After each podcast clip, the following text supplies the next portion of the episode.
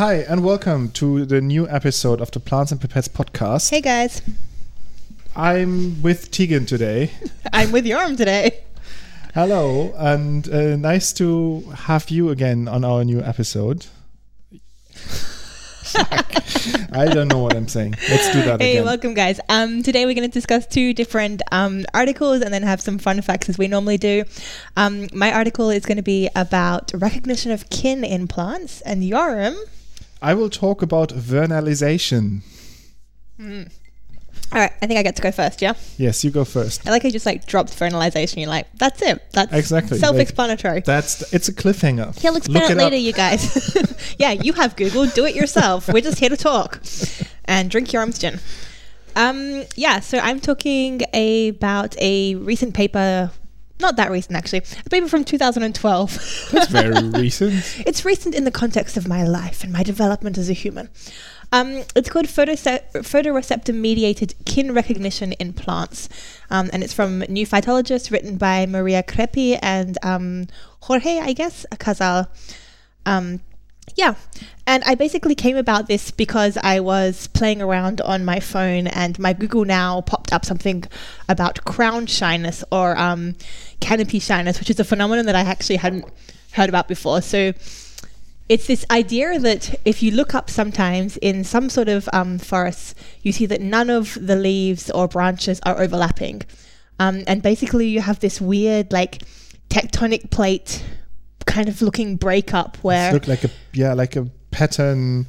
Um, it, it reminds me a little bit of there is, are these um, fungal growth patterns where they inhibit each other, Mm-hmm. and then they form these islands, and they just barely touch, but don't really.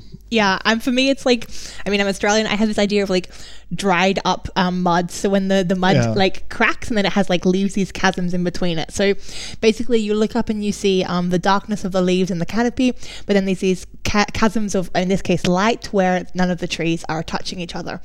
And this is called canopy shyness. Um, and this is a phenomenon that's actually been discussed in the literature since a long, long time, since the 20s or something like that. And I'm bringing an Australian link here because um, one of the f- earlier recorded discussions of it is in the 50s by an Australian botanist. His name was Maxwell Ralph Jacobs.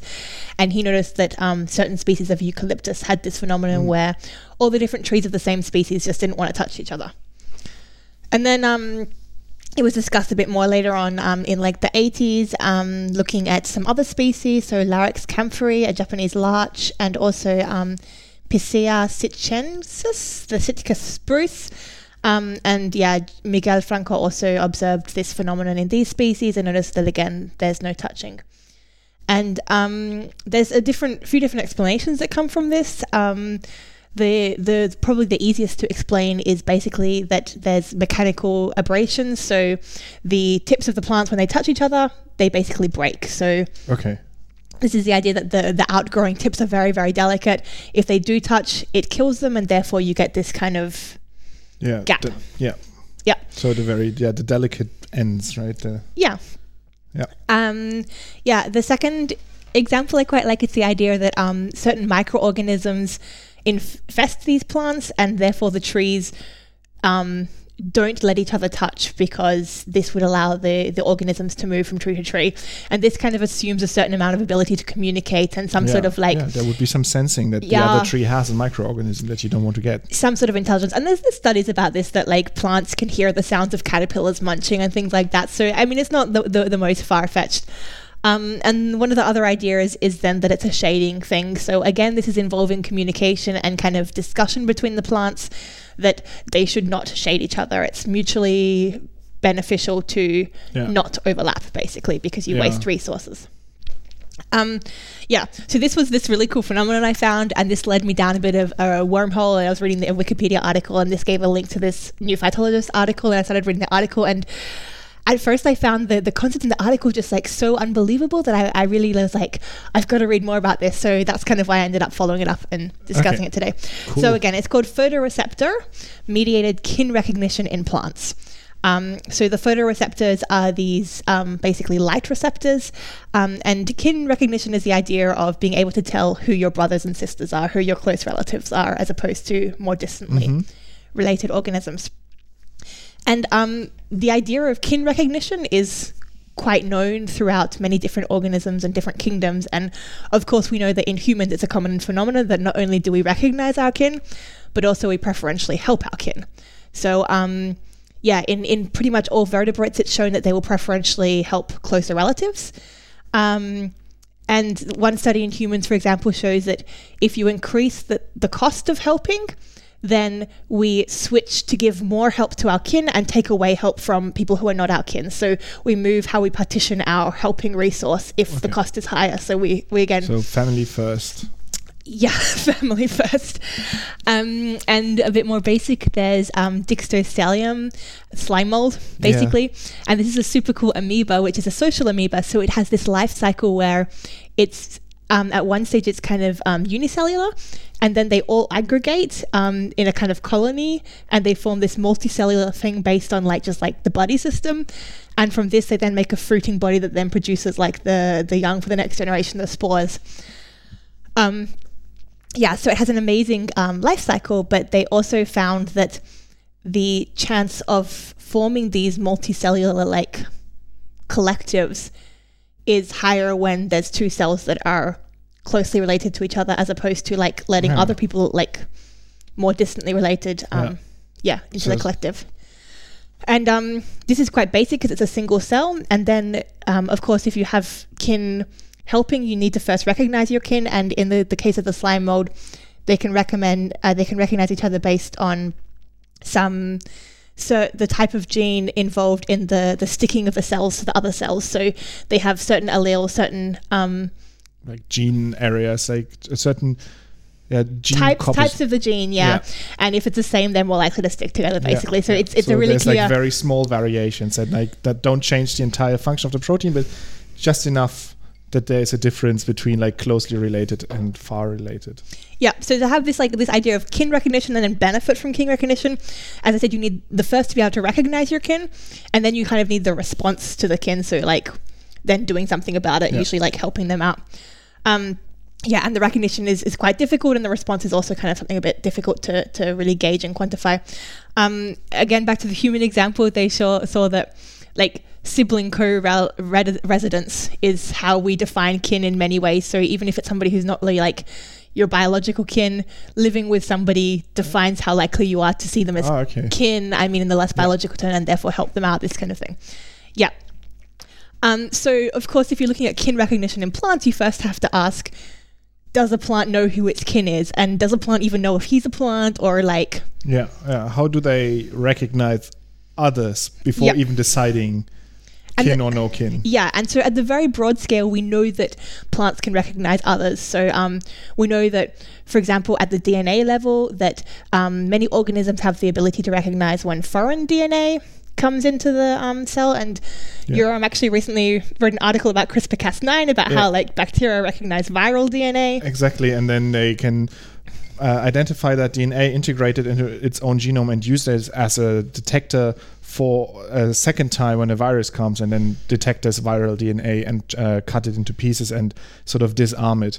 Um, yeah, and so, so it, and it's yeah, it's really on a DNA level that this happens. It's sequences and uh, sometimes epigenetic markers, which are markers like on top of the base sequence, and with that yeah, really on a single cellular level already, you have this distinction between us and them and this this can happen in many different forms. So i mean this is example of something trying to invade you but also there's obviously um, interactions with mutualistic symbiotic partners. So you're going to help me out if i let let you kind of share stuff with me i'll share stuff with you. So like nitrogen in root cells like nitrogen in root fix, fixing um, legumes. Yeah.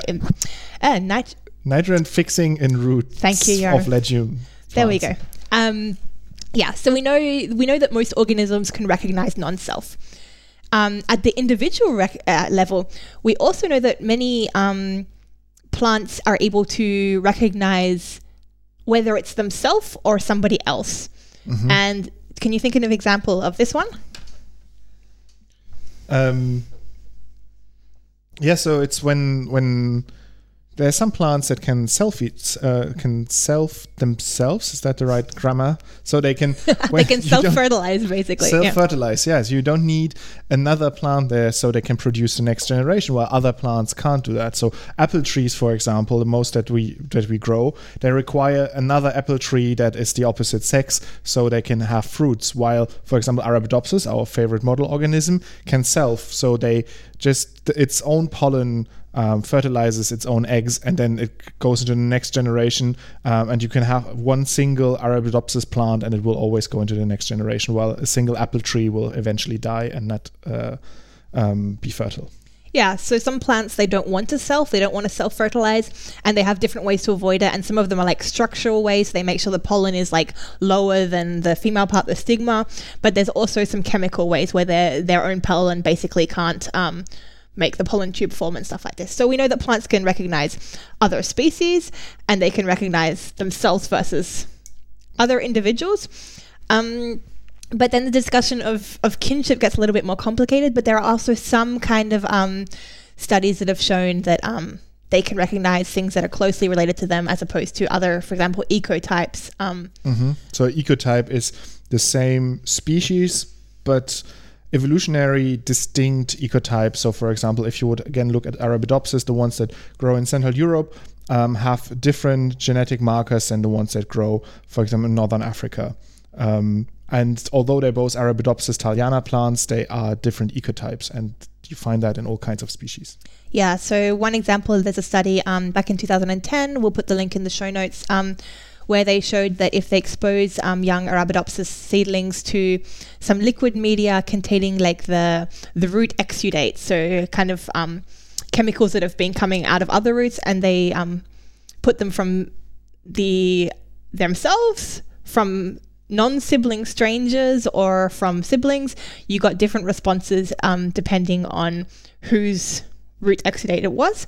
And um, if it was that from a stranger, they were more likely to have um, roots, lateral root formation, so roots going like outwards, whereas it was um, from their sibling, they were less likely to have these outwards going mm-hmm. Um, roots. Um, so whenever they see strangers, they try to take more area. They try to cover more space. Perhaps, yeah. But um, there's a bit of controversy about this whole king recognition and response to king recognition um, because it be- can be quite difficult to differentiate between um, helping people out and just um, comparative competition, mm-hmm. uh, uh, different abilities to compete. So uh, there's a study um, which came out in New Phytologist in 2010 uh, by Masclaux et al. And it's uh, titled Competitive Ability, Not Kinship Affects Growth of Arabidopsis thaliana. Um, and here they again use these different ecotypes or accessions. Um, and they looked at the biomass, um, so either how much uh, plant matter there was, or also the silique, so how many seeds these plants were um, uh, producing, uh, based on whether they were grown with a, a, related neighbor, so one of their same accession or somebody different. And they basically found that they couldn't link this any positive advantage to being with kin or not being with kin. Okay. What they found, in fact, was that some species were just, uh, some sorry, accessions were just better at competing, and those ones tended to outcompete Okay. the the weaker ones. So they did better when they were with non-kin because they could like outcompete the weaker ones. Whereas so if you have ones, a class where all the kids are strong kids, you won't see anyone rising there because they can't. They all the same strength. Yeah, but if you put that one strong kid with a lot of weaker ones, he's going to win. And so these yeah. these ecotypes they did better when they were with others, um, but then the weaker ones obviously did better when they were all the weak ones together because otherwise yeah. they would just get beaten to a pulp. Um, yeah, and there was also a.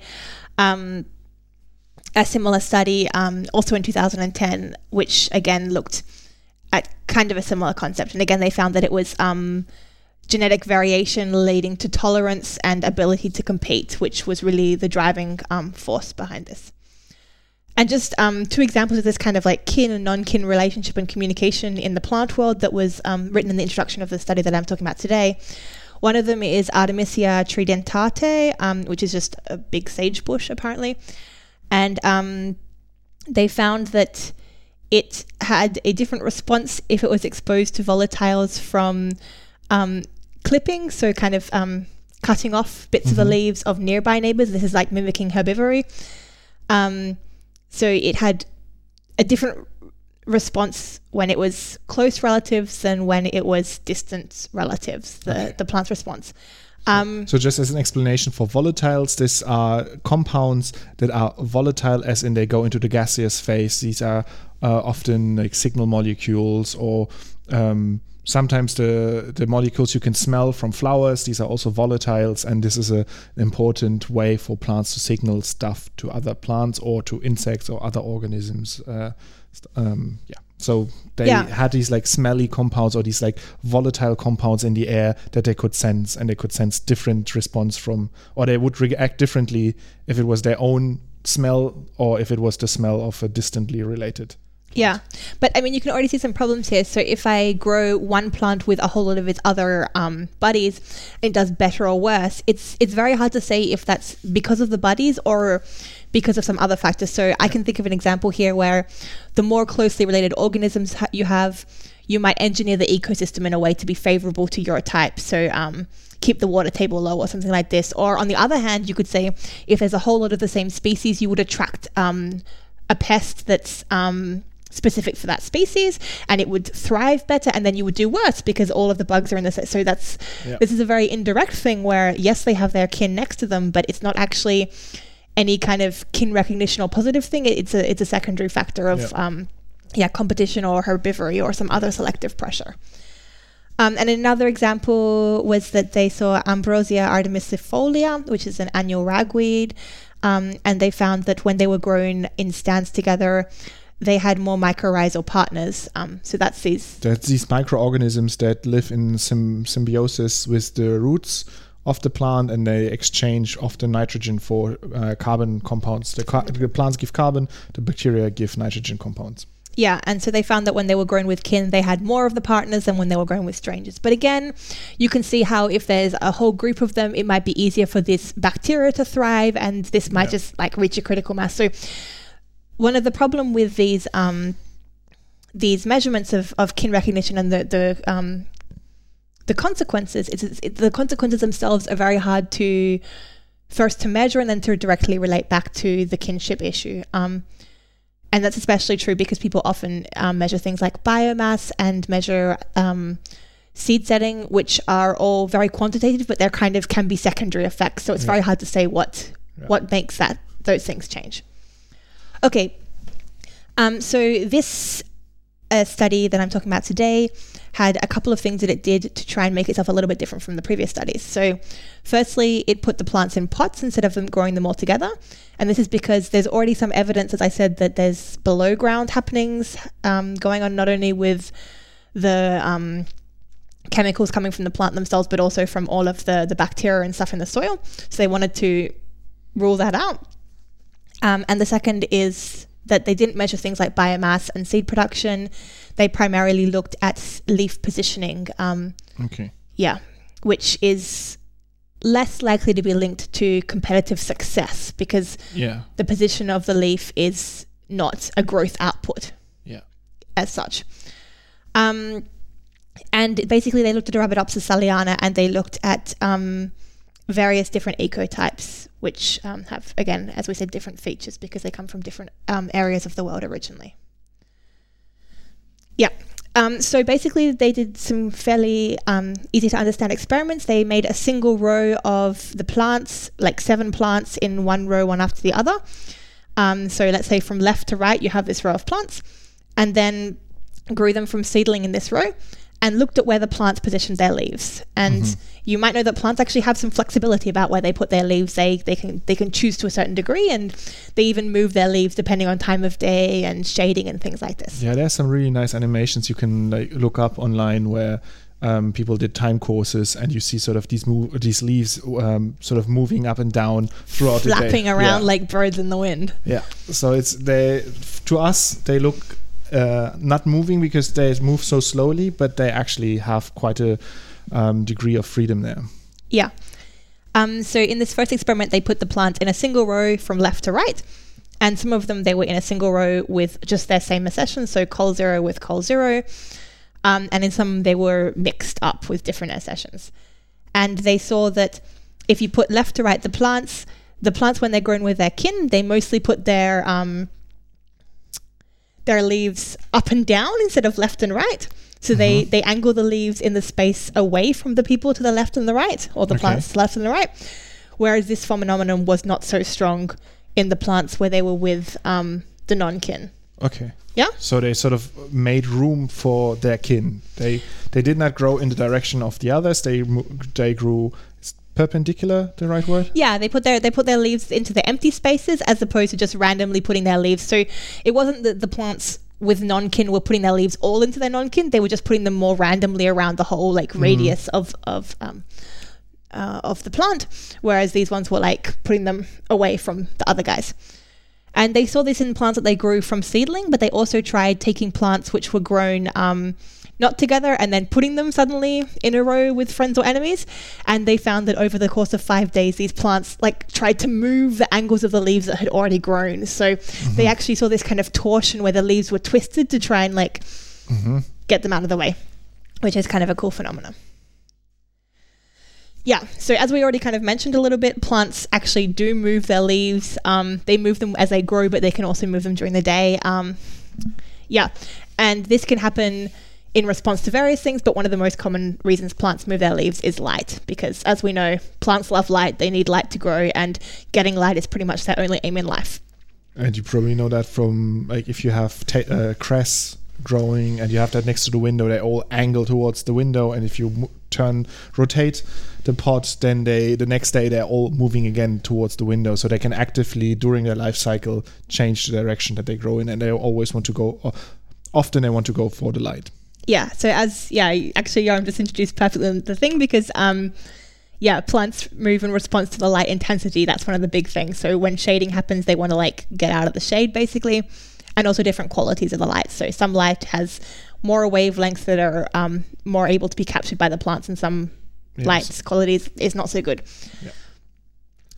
Yeah for example, if you have a shading leaf, uh, you often have that in, in forests, and the top layer of leaves takes away already all the a lot of the photos, uh, the, the wavelengths that can be used for photosynthesis because they have a very similar mach- uh, machinery to collect that light. So the light that actually shines through um, has less of that um, wavelength that the plants below that need, and then you also see these adaptation effects where they either change on a molecular level the the the optimal wavelength that they can absorb, or they try to avoid these shaded places. Yeah, so this this phenomena is um, a decrease in the red light relative to, to the far red light. So it's called a shift in the, the red to far red ratio. And you also get a, a loss of the blue light. So these are different wavelengths of the light which show up as different colors in our vision. And this is a phenomenon of shading. Um, but actually, shading happens progressively. So when you think of shading, you first think of one tree growing above another tree, and then the sun can't come from the top. But actually, if you have trees growing um, next to each other, then there's a kind of shading, an artificial shading happening just from them growing nearby. And this is because plants absorb certain amounts of light, and that means they reflect other types of light that they don't need. So if one plant is growing right next to another, the light bounces off his leaves and reflects back onto the other uh, plant. yeah. And the plant next to it then sees that reflective light as almost shading it. So it's called horizontal shading. It's it's not actually being physically shaded yet, but it's getting a shift in this uh, red to far red ratio and a shift in the blue light. So it's indicating that there's some sort of competitive loss of light, and this is the first kind of shading that it can it can perceive. Yeah. Yeah. Um, and just because it's going to come up a little bit later, the plants have different um, mechanisms to recognize types and intensities of light. So the red to far red ratio is perceived in the plant mainly by something called uh, phytochrome B, and um, blue light is mainly um, recognized by cryptochromes. So phytochromes and cryptochromes are these kind of things that recognize different lights. Yeah. These are the photosensors from the title. Yes, indeed. Okay, so um, as I said already, they, they noticed that the the kin, when they were growing in a row, were moving their leaves. Once um, they'd already Yeah. grown for a bit, put them next to their kin, they move their leaves out of the way. So they wanted to see if this was related to sensing of these different far red and red lights and these blue lights. So they then brought in the phytochrome and the cryptochrome mutants. So these are plants which no longer have functional phytochromes or no longer have functional cryptochromes, and therefore they can't sense this horizontal shading, this There's- shift. Yeah, they're sort of blind to a specific color of light. Yeah, And the idea is if seeing the color changes in the light is making them move their arms or their, their leaves around, then the blind plants shouldn't be able to move the leaves. And that's exactly what they saw. So when they used the fire mutants and the crypt mutants, they in fact saw that there wasn't this movement of the leaves away from their kins. But how how do they distinguish the kins at that level? Because I imagine that the two ecotypes still have a very comparable uh, photosynthetic machinery, so they reflect the same amount of light. We'll come a bit to that a little bit later on, okay. but yeah, at this point they used the mutants in um, the mutants were made in the Col Zero background, so they had the same genetic um, yeah. makeup as the Col Zero, um, so they used that as the kin, um, except that they had this one or two genes knocked out. Yeah. So they they looked at the problems with these these blind mutants, these non these these bad photoreceptor mutants. And they also looked at a SAV3 mutant, and this is basically a downstream mutant. So the photoreceptors are the ones that see the light, but then they tell pass on a signal, and something else makes the changes. And it's it's actually auxin, which is um, responsible for the changes in the positioning and the, the growth of these leaves. Um, so SAV3 is just a mutant which um, it can see the red light, but it can't respond because it has this downstream process shut off. Um, and they use this mutant as well because the the blind mutants, the Cry and the Phode, um, the the fight Phytochrome B had um, some also problems with the way they grow. So they didn't look quite like the wild type. So it was mm-hmm. impossible to make really um, strong claims from these. So they also use this downstream mutant. So it had two benefits. Yeah. Um, um, this is all very nice, but how do you really know? Okay, you have these blind mutants that can't see the light and they're not responding. It's, it's quite a good clue. But is there any other experiments you can do to see if it's really light? And yes, what they, they did is they. Could you just shine these wavelengths at them at different intensities? They basically did that. So instead of shining the wavelength, they basically stimulated a plant being next to a plant by putting a green filter next to a plant. And this has the same effect as a plant leaf where it'll absorb certain um, wavelengths of light and reflect the others. And the control for this was that they used a clear filter, which should not mimic a plant. Yeah. And again, they say this saw the same thing. So when there was a green filter, which was having this change in the the far red to red and the blue light, they the plants moved their leaves out of the way from their neighbors, or in this case, the clear yeah. bit of plastic, the, the green bit of plastic, yeah. fake neighbors, the fake neighbor, and um, when there wasn't when there was a clear plastic they didn't move.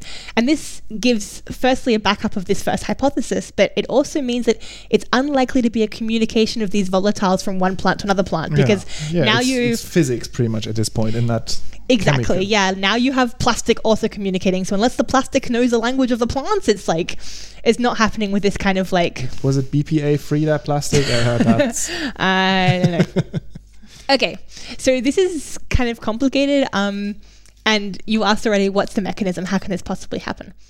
And one of the things that they suggested, and I think this is really very simple and quite interesting, is that it's the shape of the different plants.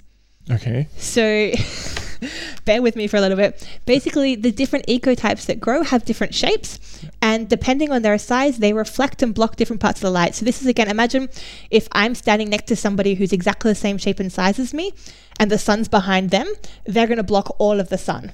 But if they're shorter than me, I get some sun. If they're way taller than me, I probably still get sun sun because it comes in between like their legs or their.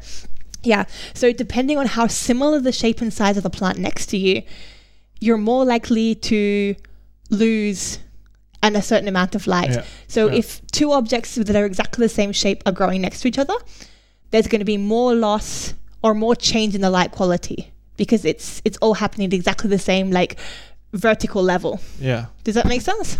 Yeah, it makes sense, but like on a on a in a controlled environment, I can totally see that. But okay, well, how how did they evolve to that when it's when the the distance like this looks like an optical phenomenon and then you have like distance between plants have an effect how much shade you have and like you made if you put an object in front of a candle, the, the shadow it it uh, it throws against the wall is very different Okay, based but on the like distance. now you're asking the question why, and we never ask why in biology. I mean, Yes, they, that's true. this is what I actually like about this paper because, as I said, when I first read it, I was like, this seems kind of insane that a plant plant can be like, hey, you're my brother, like we're gonna like cooperate. But in the end, it's just physics. It's just like literally, Mm-hmm. like the perception is really just having the light blocked, and of course, plants can perceive light. How how did they d- did they do then the same with the filter where they cut the filter into different leaf shapes to mimic different ecotypes? No, instead, what they did is they um, looked at the different ecotypes and they looked at how um, the red to far red ratio changed at different um, vertical levels above the ground, depending um, on the different plants. So, obviously, like um one ecotype, it has a very tall, um, like. Uh, you should look at the the images uh, that we link The below figure, in, the, in the in the paper. But one of the plants has like a very thi- uh, long, thin um, stem, and it kind of looks a bit like a palm tree. It has its leaves all at the top. So, of course, it's blocking um, a little bit of light at the top, but it's not really making much difference where there's this long, thin stem. Whereas another ecotype grows very close to the ground, and it's kind of got its arms like out in spoon shapes. And then, of course, depending on where the leaves are and how fat they are, it makes different blockings of, Yeah. and then shifts the red to the far red ratio and also the blue ratio. So, Mhm. yeah, I really like that it's like yeah, the mechanism makes it all make much more sense than this bizarre idea of like yeah. hey you're my friend like yeah, of, of smelling it and being uh, exactly able to differentiate um, through volatiles um, the Yeah. different the, the, the kin or no kin. and if that's not convincing what was more convincing to me was that they did another test to see whether or not they it was actually the size and the shape as opposed to the the brotherhood of the plants can you guess what that might be I just put a, um, a sheet of glass in between them so that the light and the sh- shading can pass through it, but nothing else could pass. You could, like, if if it's just light and light quality, put something clear that doesn't filter any relevant wavelength and put it in between them, and then you can exclude that it's anything but optical signals. Okay they didn't do that i guess they already did that Smarter than the authors. Yoram is now reviewer number three, and he's like, "Dear, dear authors, please go back in time and. I would like to change this. No, I think they did actually something much cooler and much simpler. so, if it was kin recognition, if I plant if I plant two plants who are brothers or sisters, as the case may be, um, and I plant them one week away from each other, they're still siblings, but one of them's one week delayed in growth yeah. so they should still recognize each other. However, if this idea of the shape of the plant is important, then the, the one week in growth will make a huge difference to the size and shape of the plant, and the effect will no longer work. Yeah. And that's exactly what they saw. So Ah. if they had just seven days of age difference, the plants could no longer recognize each other as kin. So this is the idea that the bigger plant was now no longer blocking in the right, right way. The smaller plant was no longer blocking in the right way. So they now no longer saw each other. I mean, saw each other as kin. yeah. As like they yeah, no or longer try had this to try to avoid each other's Yeah. shade. yeah. So in, in this case, neither the young nor the old changed their direction of growth. Um, so finally, kind of at the end of the paper, a bit, the authors discussed like why you would move your leaves around. Um, and I think it's kind of obvious. If you grow into each other, you both shade each other, so you both have a net loss. Yeah. So it's better if you both move your leaves away from each other. The problem is you might then shade yourself. So if I put all of my leaves into a much smaller space, I'm probably going to have a little bit of overlap between my leaves instead of overlapping with somebody else. But they said that probably the benefit is greater than the cost, and they could actually measure that. So they looked at um, plants which either overlapped each other or didn't, and they saw that there was an increased seal, seed um, yield when they they moved their arms out of the way. And this is where they used again this um, SAV3 mutant. So this is the auxin mutant downstream of these um, blind mutants, these light seeing Yeah. mutants. And um, basically, the wild type moved their um, leaves out of the way. Um, the SAV3 mutant didn't move their leaves out of the way, and that means that they were all like blocking each other. Yeah. And they found that not moving your leaves out of the way actually has a cost. So they had less seed yield in the SAV3. And obviously, they did the pr- correct controls where SAV3 grown by itself has the same amount of seeds as a wild type grown by itself. So Yeah. it's not something about the mutation, it's something about the ability to move these leaves. Yeah. Um, what was quite funny is they also found that SAV3 would act as a selfish cheater. So that means that if you put all of the SAV3 um, in with the wild type, the wild type will move out of the way. which means it won't get shaded by SAV3, but it will also bear its own cost of rubbing, like Yeah. shading itself. And the SAV3 can't move. So we'd actually got higher yield than the wild type when it was grown with the wild type because it would just like Yeah. be like, screw you, wild type, I'm gonna grow here. And Yeah. then it would have, yeah, like you guys move off the way. selfish I instinct. won't. Yeah. Um, Okay. yeah. So overall, the question is: Does it mean you grow better or worse when you're growing with your kin? And of course, there's again this this cost benefit analysis. So they of course did the experiment where they grew plants in this this long left to right row of seven plants, um, all the same or mixed with other types. And in this case, they measured how many seeds they got from different plants. And actually, they found that some plants grow better when they're grown with kin, and others grow worse when they're grown with kin. And this is basically what they have shown in other papers that competition and the cost of competition then comes into play. So for some, Okay. it's a benefit, and for others, Yeah. it's not. It's not a benefit at anymore. At this point, it's not a clear answer. But Well, they said under their conditions. I mean, they said you definitely can't extrapolate from our conditions to other conditions, but. Uh, for example, Col and Ler, so two um, of our commonly used um, accessions grew better with kin. Uh, no, grew better with non-kin. So maybe those ones are just better Yeah. at competing, out competing their non-kin. Um, while RLD, which is another ecotype that I don't know about, um, did better when it was growing with kin. But on average, across these, I think seven or so accessions they used, there was there was no significant change. okay. Yeah. Um, yeah, so the take home is basically that the plants are sensing this kind of horizontal shading before there's actual vertical shading, which is quite a cool phenomenon, I think. Um, they recognize it with their photoreceptors, and there's the downstream play of auxin um, to change the, the angle and the growth of the leaves. Um, to redirect them to grow away the leaves, and this can have a, a net benefit to them generally because they won't have this this mutual shading.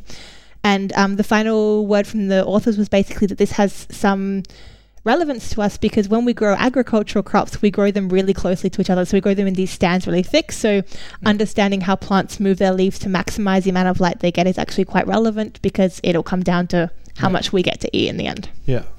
And what would you say? How likely is it that this is also a mechanism that's then related in the trees? Because that's where we started, right? Do you think the tree canopies do some of this horizontal shading, or be, be, Arabidopsis is quite different from a tree? Yeah. Um, do you think, based on the on this paper, that it's it's likely, or is there no way to say by, uh, at this point?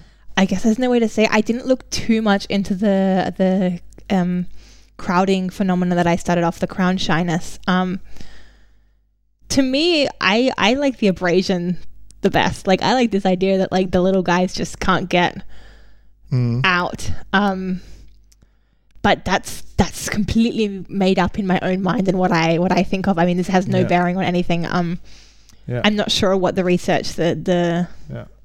I mean, you at. could test it if you would grow them next to a wall or something and see if they, the, the wall or other physical non-tree objects yeah you should. create I mean, these these where you gaps have between this the where you have this border, you should cut away the nearby tree and then put like one of these green shields or these clear shields and see if the other tree comes into it or doesn't come into it. Um, yeah but I'm not sure how.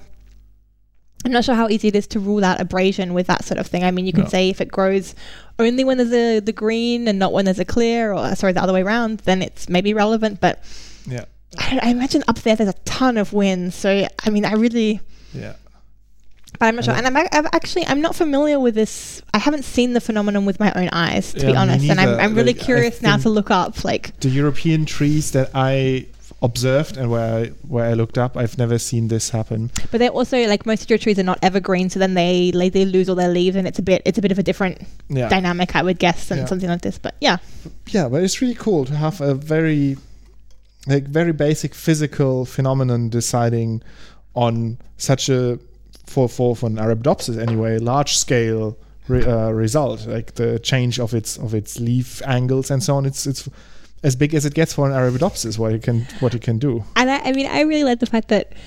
We, we have this tendency as people to always try to anthropomorphize everything. We always want to be like, it recognizes its brother, and it's at the end of the day, it's all chemicals and it's all like like yeah thing like just yeah it, it doesn't have to be that complicated and i really like it when it's something where it's like yeah this is not about being brothers or being like it's just about being the same shape like it's just you blocked my light like that's Yeah. all it is i, re- Yeah. I think it's really cool Yeah, really Yeah. cool. Cool. Thanks for for that.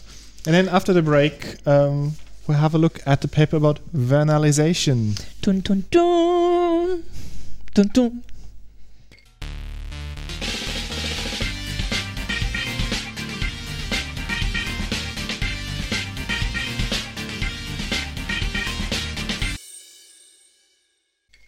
And we're rolling again. And we're rolling, rolling, rolling. no, that's a terrible song. Okay. And uh, welcome back from from the break. Um, now we come to my paper. I will. Uh, I brought today the oxygen-dependent proteoly- proteolysis. Proteol- Proteolysis. proteolysis. Oxygen-dependent proteolysis regulates the stability of angiosperm polycomb repressive complex 2 subunit vernalization 2. Holy crap. Yeah, that sounds very exciting.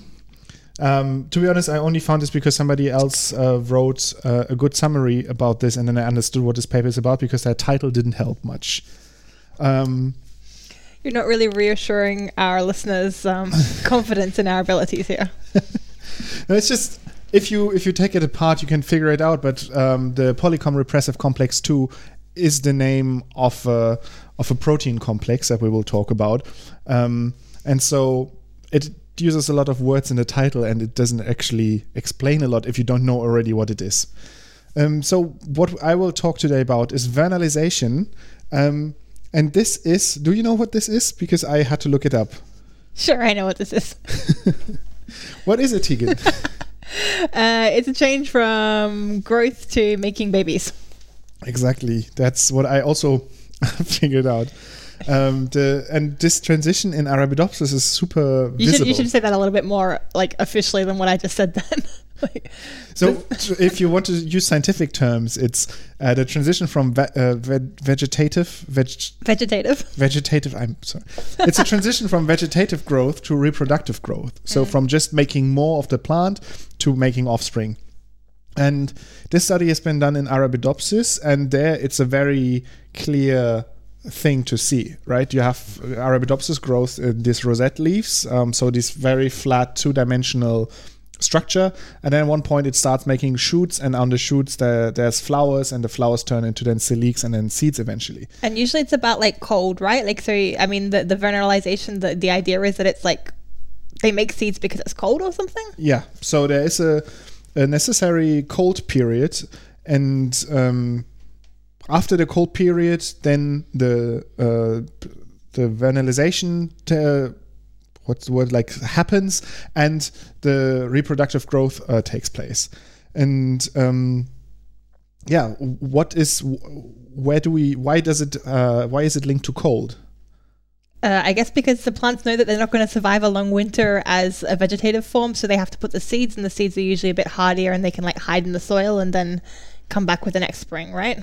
And it's also the the fact that it's yeah that it usually happens after winter in spring so when the cold period is over then the the transition happens to um, to reproductive growth um, and that's also in, in, in Arabidopsis here Wait, so then that means I have that exactly wrong. no you for, uh, so the cold has to happen and for some some plants um, i think they start already while it's still cold and some wait for the cold period to be over. And in this experiment in an arabidopsis apparently they um, the the after the cold period then the entire process starts and it uh, starts to grow reproductively.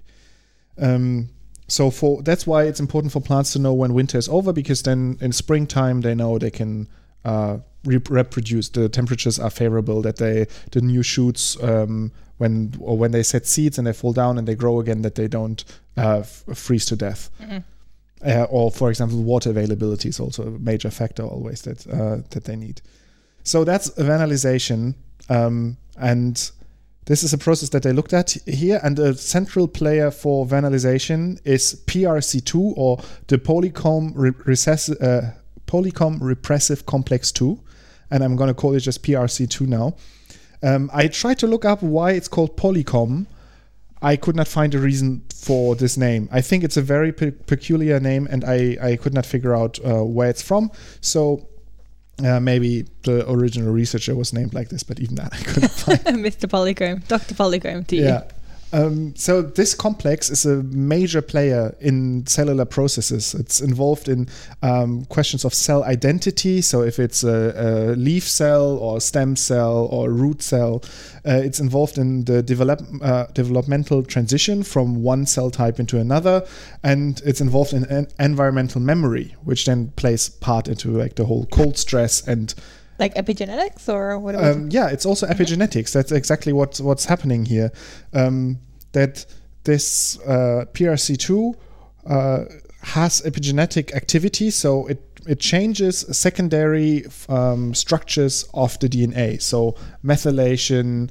Um, uh, acetylation, so uh, changes of the DNA that don't change the code, but the the backbone of the DNA, and that uh, and this makes it easier or harder for genes to be expressed. Then, because if they're all like wrapped up in a bundle, for example, or changed in certain ways, maybe it's it's harder for transcription to happen. So it's harder for RNA to be made, and it's harder for the genes to be expressed. Basically, yes.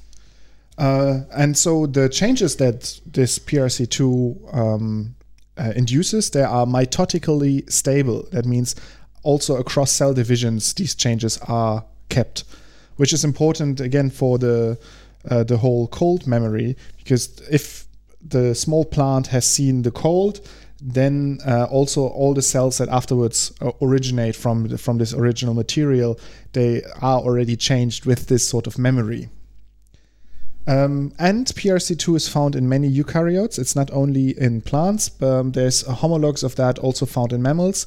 But um, plants have many more different uh, subunits and variations of it, so they have more adaptive uh, There's kinds diversification. of There's yeah, yeah, in the plants. Okay, hmm.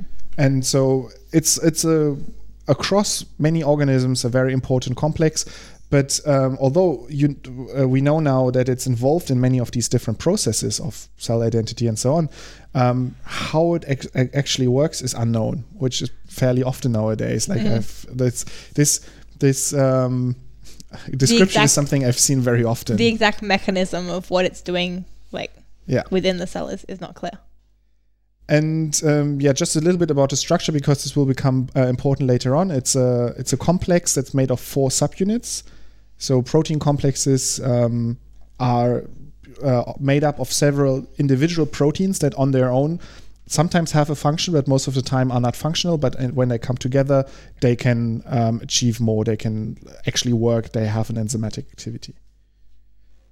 Um, yeah, and in plants, as I said, there's multiple uh, versions of, of this complex, and they can recruit additional proteins to adapt. So it's sort of like a Swiss Army knife, right? They they can they themselves this complex can already work in several different processes but it can also recruit other proteins that attach to it and then specialize it in a specific direction. And here we have this um, attachment of the vrn2 protein which is vernalization 2 that's um, what the paper is about mm-hmm. this is what the paper is about.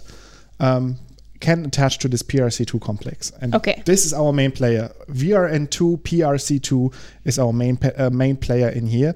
Um, okay, that's the complex, yeah. And that's the complex. Mm-hmm. Um, so the way this complex works is through something I hope uh, again I think I always pick like the stuff that's a little bit complicated because here um, this whole thing is involved in vernalization and therefore also in flowering. And um, it works by silencing a repressor. So there is a repressor protein that's called flowering locus uh, or FLC. And this stops the plant from flowering. It's like hitting the brakes the entire time on flowering. Mm-hmm. And then the VRN2 PRC2 complex, so our player of this paper, comes and silences the uh, uh, FLC, so the repressor of flowering, and therefore inducing flowering. Okay, so it's an it's an inducer and activator, but indirectly indirectly exactly. by stopping something that's stopping something. Yeah, by cool. sort of like taking off the brakes um, and then uh, starting the flowering, mm-hmm. and so this is involved in when it's it's cold for long and then gets warm again, then flowering begins and uh, before this paper, nobody really understood how that works. How can this temperature change induce that? Okay. Um, uh, another thing that comes into play here now is um, the idea that uh, of, of regulation of, of proteins or, or, gene expression or how do you control st- how much stuff is in a cell, right? Where there are several ways to You do it. You can control the rate at which it's made, but you can also control the rate at which you get rid of it, right? Yes, and um, the the first one is then is called the gene expression, and there there's like transcripts and transcript stability play a role there, and it's pretty much how much mRNA is made, how stable it is, and how much protein can be made then. And the other way is you just make continu- continuously the same amount of protein, but then you just degrade it when you don't need it. Um, which sounds like a wasteful process, but allows for a much quicker regulation of it because uh, when you always have this pool there, you can uh, much easier degrade it or let it accumulate for a while. And for that, there's a certain one of the many ways this can happen is a certain uh, pathway for degradation. It's called the N-end rule pathway. And while this whole thing is rather complicated in when you look at it in detail, what you have to know is that at one end of a protein chain, I mean, a protein is a, a chain of amino acids. If you look at one end, there can be specific sequences that trigger degradation. Um, in this case, it's a combination of uh, methionine and cysteine. When they are behind each other, the cysteine gets modified and then the entire protein gets degraded. Um, and if you would have another sequence instead of methionine and cysteine, you would have methionine and alanine, then this thing would be stable. Then suddenly this motif would not be recognized and the whole protein stays stable. Um, the other thing that's I think important. it's it's the penultimate. It's like the yeah, is that true? Yeah, Yeah, the penultimate amino acid then. Yeah. So the cysteine in this case, and like the the methionine, um, is always there, and then the cysteine or alanine, the presence or absence of cysteine there decides the fate of the entire protein. And um, this happens by very specific enzymes, and these enzymes uh, rely on the presence of oxygen or nitric oxide. Uh, otherwise, they can't work. Um, and this will become then later on important in in the study of this work. Um, yeah. So um, the first thing that they checked, so they, they went into this paper and they, they knew that there is um, this VRN2 um, complex is involved in the flowering, and they've seen from the from the studies of the protein that there is this N-end rule can uh, could potentially be a candidate here for the degradation because they saw in the sequence of the peptide of, of the protein they saw that there is the methionine and the cysteine. So they knew potentially this is uh, degraded constantly through this through this specific This is pathway. in the sequence of the vernalization protein. yeah, Okay. the VRN2 protein. Mhm. Um, so from that, they they hypothesized that these proteins might be degraded uh, th- through this pathway. So the first thing that they they um, checked when they looked at the different levels, or as, as a control for all their experiments, is they checked that all um, expression elements e- every time the protein is made. Uh, this does not have an impact on how much pro- protein they see accumulate. Uh, Just just as a as a word of sort of to um, to mention the control that they used in the in the beginning because now they will look at ma- many different ways of uh, what happens to this protein and they just wanted to make sure that it's not down to the gene expression uh, levels but to something that happens afterwards. So the gene expression was always unchanged also for all the transgenes and all the other lines they created in the process of the study. Um, all of them were comparable and not the reason for the uh, effect that was observed. Um, so for, for our scientist friends out there, it's called that the, what they saw was a tr- post-translational effect. So something that happens after translation. So how do you test for the turnover of a protein? I mean, you said already, like you can change, you can look at the way um, how fast it is made, and then you can look at uh, how quickly it is degraded. Um, and then what they did here as well, uh, so that's exactly what they did. They they set up a system, a cell-free system where they had all the components you need and that you have in a cell, but it was actually outside of any living organisms. They just isolated the the proteins and everything that is required for the system to work. Um, and then first they just um, overexpressed the protein, so they increased the expression level, and they saw that VRN2 does not accumulate. So that the, the first observ- uh, observation was that the amount of protein you see is un, um, unlinked to the amount that you make in the beginning. Then to test that further, they um, added a chemical to the uh, entire mix where the translation is blocked. That means it can't make more protein. And what they saw then is that very quickly all of the protein was gone. They didn't see anything anymore. Then the other thing that they added is so um, they rem- they didn't use the blocker for the translation, but they used the blocker for the degradation, and suddenly the protein accumulated. So now they knew this thing, this protein VRN2 was highly um, regulated through this degradation process because when you switch off the degradation, you get more of the protein. Sure. Yeah. And now what they did uh, is that they used this N-end rule that we talked about before, and they modified this one cysteine, this one amino acid in a protein, and suddenly it also accumulated again. So it it had the same effect as if the whole degradation machinery was broken. Um, and so they knew that this single amino acid is, um, is uh, crucial for the accumulation of the entire thing. Um, so because this is all a little bit com- uh, complicated, and f- I think for us that we've seen this sort of study often enough, uh, it's sort of uh, we c- we can uh, understand it. But I thought of it similar to to a bathtub, and you have a bathtub, and there is water in it, but you want to know actually what is the effect, uh, which part of the entire system of a bathtub um, has an effect on the amount of water in there.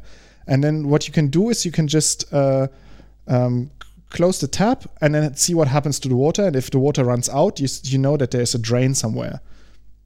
then you can um, the next time you leave the tap running, but you seal the entire bathtub so that there is no drain for sure. And then you see that the water accumulates, and then you know, okay, the drain seems to have a, a big impact. And then you can even figure out if it's like the overflow drain or the drain in the bottom by selectively blocking one of them and seeing what is the effect on the water level. And by looking at all the different sort of ins and outs of the system, you can figure out which one of them are important for the water level or the amount of protein that you have and which one is less important. And this is the main uh, part where they figure out how this protein is regulated. Um, now that still didn't that didn't touch anything about the the temperature, right? This is Mhm. just This is a bit artificial. It's in like Yeah. uh, outside of the cell. Yeah. hmm Um, and so what they did next, um, they uh, created some uh, some plants with the protein um, where, where it's expressed, and it has it has a um, protein tag attached to it, so you can follow it around. Now you you're able to follow the protein in the plant in the biological system. And um, yeah, they just did a simple cold treatments for I- um, I think for several days, and then brought them back into the warm temperatures and looked uh, at the levels of this VRN2 protein. And what I could see is that when it's cold, this protein accumulates, so it doesn't get degraded anymore. Okay. Um, and once it gets warm, it gets quickly gets degraded anymore. Um, uh, it gets degraded again, so there is this cold-dependent accumulation of the protein. Mhm. And then in the next step, they figured out what it exactly does, uh, or they they linked this to the the known function of this epigenetic modification of this flowering locus. And they said, okay, when it's cold, this protein accumulates. It kicks away the other protein that stands on the brakes for flowering by silencing it Yep. and then flowering can happen. Uh, and now comes the part that was is a little bit um, less straightforward because they figured also out that this entire degradation pathway is depending on oxygen, right? Oxygen and nitrous oxide. Okay. Is that something that's already known about these degradation? Yeah, that's known about the that's- degradation mhm. pathway, but it wasn't known as an impact uh, as an influencer for this uh, for this particular protein. Okay. So now they, um, what are conditions under which plants might not see any oxygen? When you overwater your house plants. Absolutely. When you submerge your plants in water, then they can't get, they can't breathe anymore. They can't get any air. And that's also what they did here. They submerged the, the plants and then measured again the levels of this protein, and also then it accumulated. Although it was warm, you would before they could only show that it needed cold temperatures to accumulate. Now mm-hmm. it can also accumulate when it's warm, but there's no oxygen. So under submerged plants, it would also trigger flowering then. So if a, if a, if a plant in a field gets submerged from from uh, from rain or from like melting ice or something like that, they get submerged and flowering gets triggered. So when you say submerged, you just mean the roots like are um like flooded with water, or did they put the whole plant I think underwater? the, the whole plant. okay. So the whole plant. Mhm. And I think they didn't do that for days because that would kill most plants. Mhm. Um, but uh, they did it enough that they could see this effect uh, for of the um, accumulation of the VRN2 protein.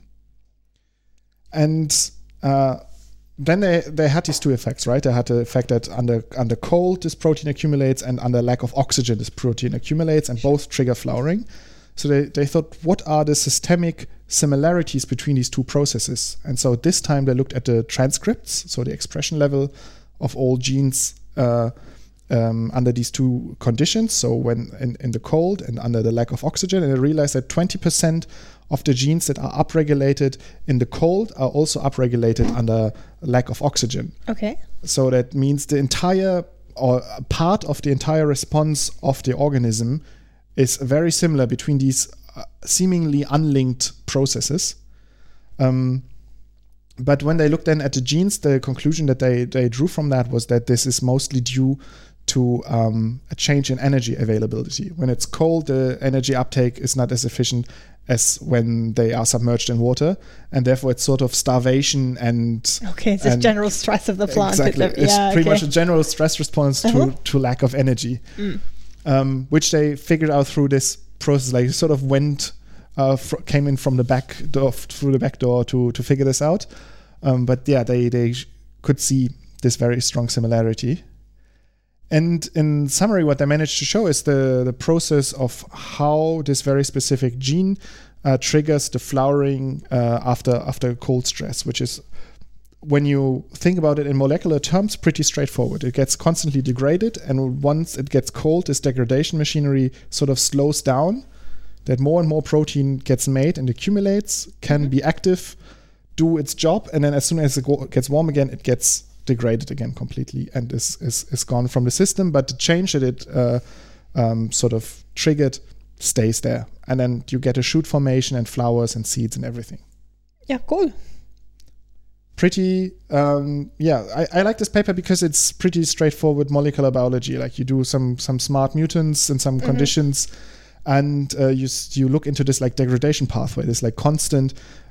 I don't know. Bef- um, earlier I always had the idea that you have this sort of constant levels of stuff, right? You make a protein and it has a job, and then it's there, it does the job until maybe it gets um, like it sort of gets old and gets degraded eventually, but it's pretty stable. But actually, everything is constantly changing. Everything is constantly being the degraded and made. Flux. Yeah.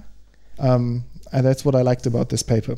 I have a question about the um, this overlapping 25% of the, the, the hypoxia and the the cold.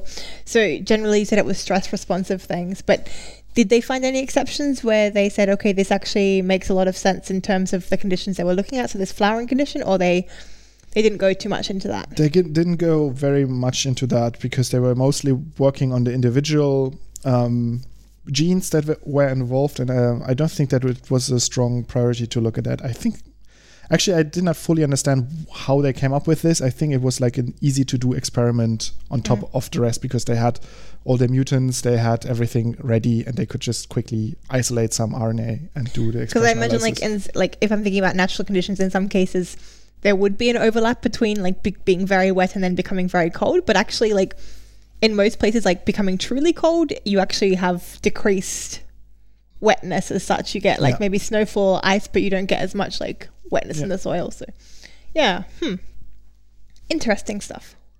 Yeah. So now we know how why they why plants flower after the cold or how they do that.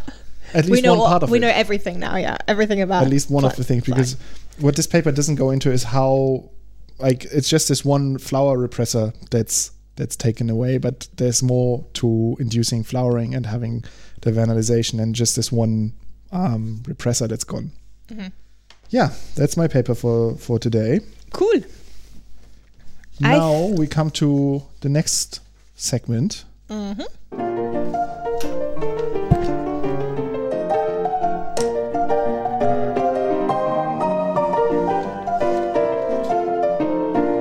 My favorite plant.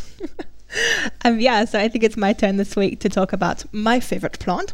Um, and actually, I was just uh, strolling around the internet again, and I came across these Ophioglossum, um, which is actually not a plant. It's not a species. It's a whole genus of different plants. They're kind of ferns, and there's about maybe 30 of them that exist. Um, and apparently the name is snake tongue. So if you look at um, some pictures on the internet, we'll try to include a link in, in the bio in the Uh, the show notes. there we go. Um, yeah, it, it kind of has this uh, like snake-like shape um, of this spore-bearing stalk that comes up from Mm-hmm. from the base of the fern. Um, which is actually not the reason I'm interested in this plant genus. I chose it because I was looking up different chromosome numbers in different plants for something related to our webpage. And I was looking for what's the most ridiculous amount of chromosomes that something can have. and this this award goes to the Ophioglossum. So it has 120 chromosomes, which is just an insane amount of chromosomes. Like, I mean, the the number in humans is what, like, 23. yeah, 23, 23 in me. And then in the 2N, it becomes 46. So, yeah, 46 as the um, the normal diploid amount in humans, and this is 120. Um, which, if you can imagine, if you remember back from um, school, when you have every meiotic division or mitotic division of the cell, you have to have all of these chromosomes like line up in the middle of the cell and then split so you get half in one. And have a look on the internet, guys. We'll try and again put some some pictures um, in the show notes, but this is just such a ridiculous amount of chromosomes. like getting all those buggers lined up in the center of the cell just seems insane. Um, and on top of this, another thing about quite a few plant species is that they can have this polyploidy, which is where in some cell types in particular you can have multiple copies. Um, so the base level is 120, but it can go basically up in different degrees, different amounts of 120. So 720 is um, the amount of chromosomes that you can find in some cells of some of these um, individuals. So that's a hexaploid, um, basically. Wow. That That's a lot. Yeah, that was basically my, my only thing. There's not so much research on this guy. He's mostly just um, the research on him is looking at how many chromosomes he has and what the different relationship of the, the different species within this um, genus are. But yeah, it's Yeah. kind of a fun one. Yeah, wow, 700 chromosomes. Yeah, and I remember, I, I don't personally remember, but I remember reading about people doing the first cardiograms where they, uh, karyograms where they would like take microscopic pictures of the, the chromosomes and then then sort them and figure out like if some are, if some of them are missing or if there's multiple of uh, of any of them. Uh, and yeah, I'm not uh, jealous of the person who has to do that for this species. Yeah, it seems like it could be quite a problem. Yeah, Thank you. That was a nice so that's one. Ophioglossum. Gloss, Ophioglossum, sorry, is the, the genus. Off you glossum. Mm-hmm. Yeah. Off you go. Okay, um, do we have fun facts today? I think we have some fun facts. I have a small fun fact, um, a quick one, because I googled plants and pipettes, and surprisingly, we were not the first one at Google. It's super yet. upsetting, huh? I hope you all, you guys all help help us change that and make. Go like our page, one- guys, or whatever. Yeah, I don't know what you have to do, like hack Google and make us uh, number one. But right now, when I looked it up, number one was a paper um, that was looking at plant-based pipettes or pa- plant-inspired pipettes, and um, yeah, a pipette is a, a manipulator to transport liquids from A to B. Very small amounts of liquid. So Yeah. yeah, like instead of having 250 mils, you'd have in a normal glass, you have one 250th of a mil. So really tiny amounts. Yeah. Yes, and uh, usually we have these like uh, displacement pipettes where you have like a plunger. It's it's a little bit like a syringe, pre- um, a bit more complicated in internals, but you have a syringe that sucks something in and then pushes something out. And what they used is they they looked at a very specific plant, and I think it was a mercants, no, not a Marchantia. Uh, I have it. Uh, the a liverwort. Uh, doch, Marchantia polymorpha. Um, so this this is a plant that has um, we we touched already a little bit about the uh, self incompatibility today, and this its mechanism is that it separates the male from the female uh, sex organs. Um, however, what uh, what can happen is that uh, on on top there are the, the male sex organs, and they in a sort of cup-like shape. And then if a water droplet goes in there, the pollen goes in the water, and then it can run down the stem. And there's a sort of in like an umbrella type shape with thick fingers.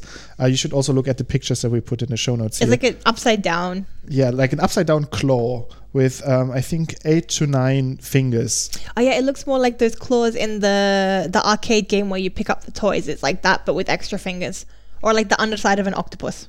Yeah. Yeah, the underside of an octopus. And this shape can hold a droplet and it can hold it quite well.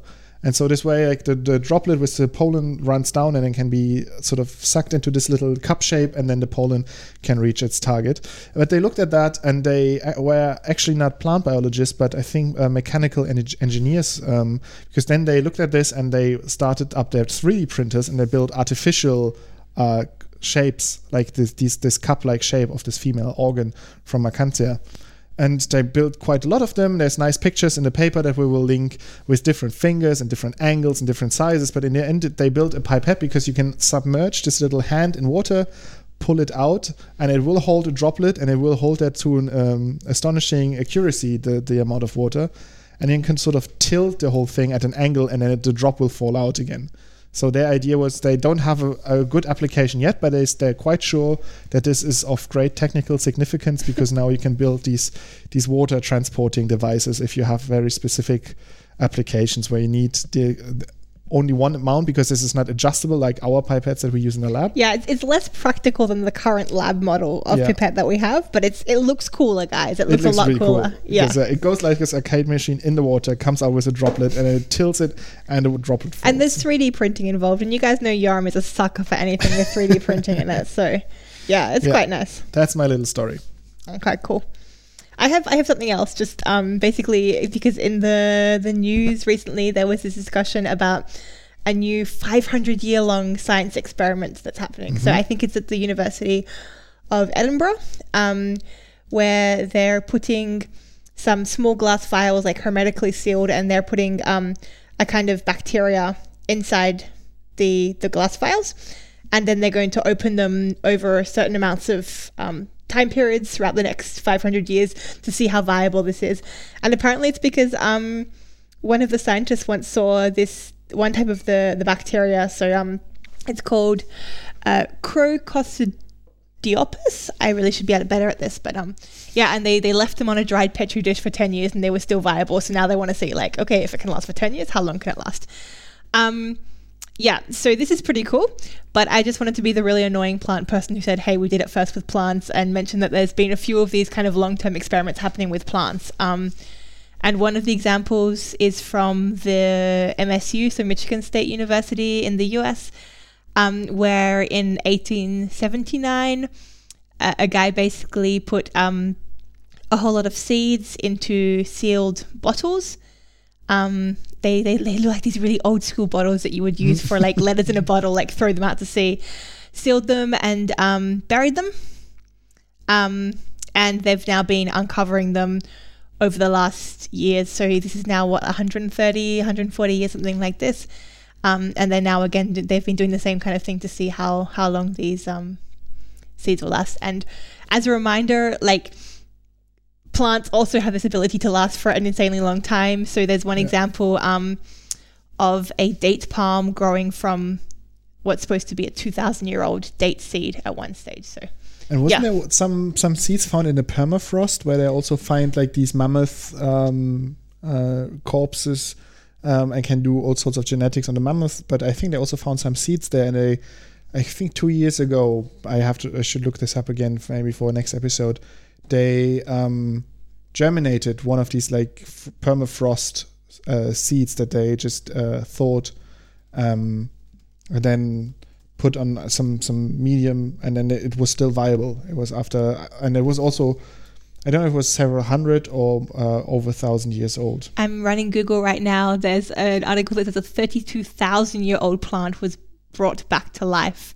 So I guess that might be what you're talking about. Yeah, about. that sounds plausible. um, a seed cache of Silene stenophylla, a flowering plant native to Siberia, which was buried by an ice age squirrel. and they they had the radiocarbon We've all date seen that movie. We've seen that film, yeah. Um, and yeah, they think that this Yeah. successfully is from yeah. so bacteria got nothing on us plant they got nothing on us, guys. Okay, I think that's a good place to finish. Huh? Thank you for listening. yeah, Um, thanks, guys. Like us on Facebook. You find us there at Plants and Pipettes. We are on Twitter at Plants Pipettes. We are on Instagram at Plants and Pipettes. And uh, we have our website, plantsandpipettes.com, where you find all information about this episode, where you can comment.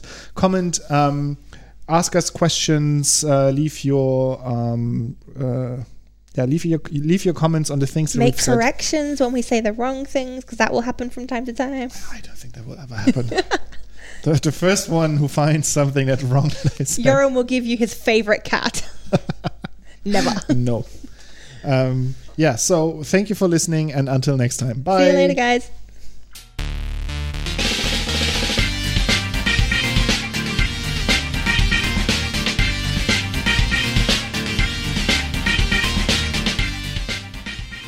Uh, join us next week where I will be talking about the role of a heat shock protein in choosing when a seed starts to germinate. And I will be talking about is junk DNA real junk? Tune in. in yes. no spoilers. and tune in uh, in the next episode in two weeks' time at the Plants and Pipettes podcast. See you then.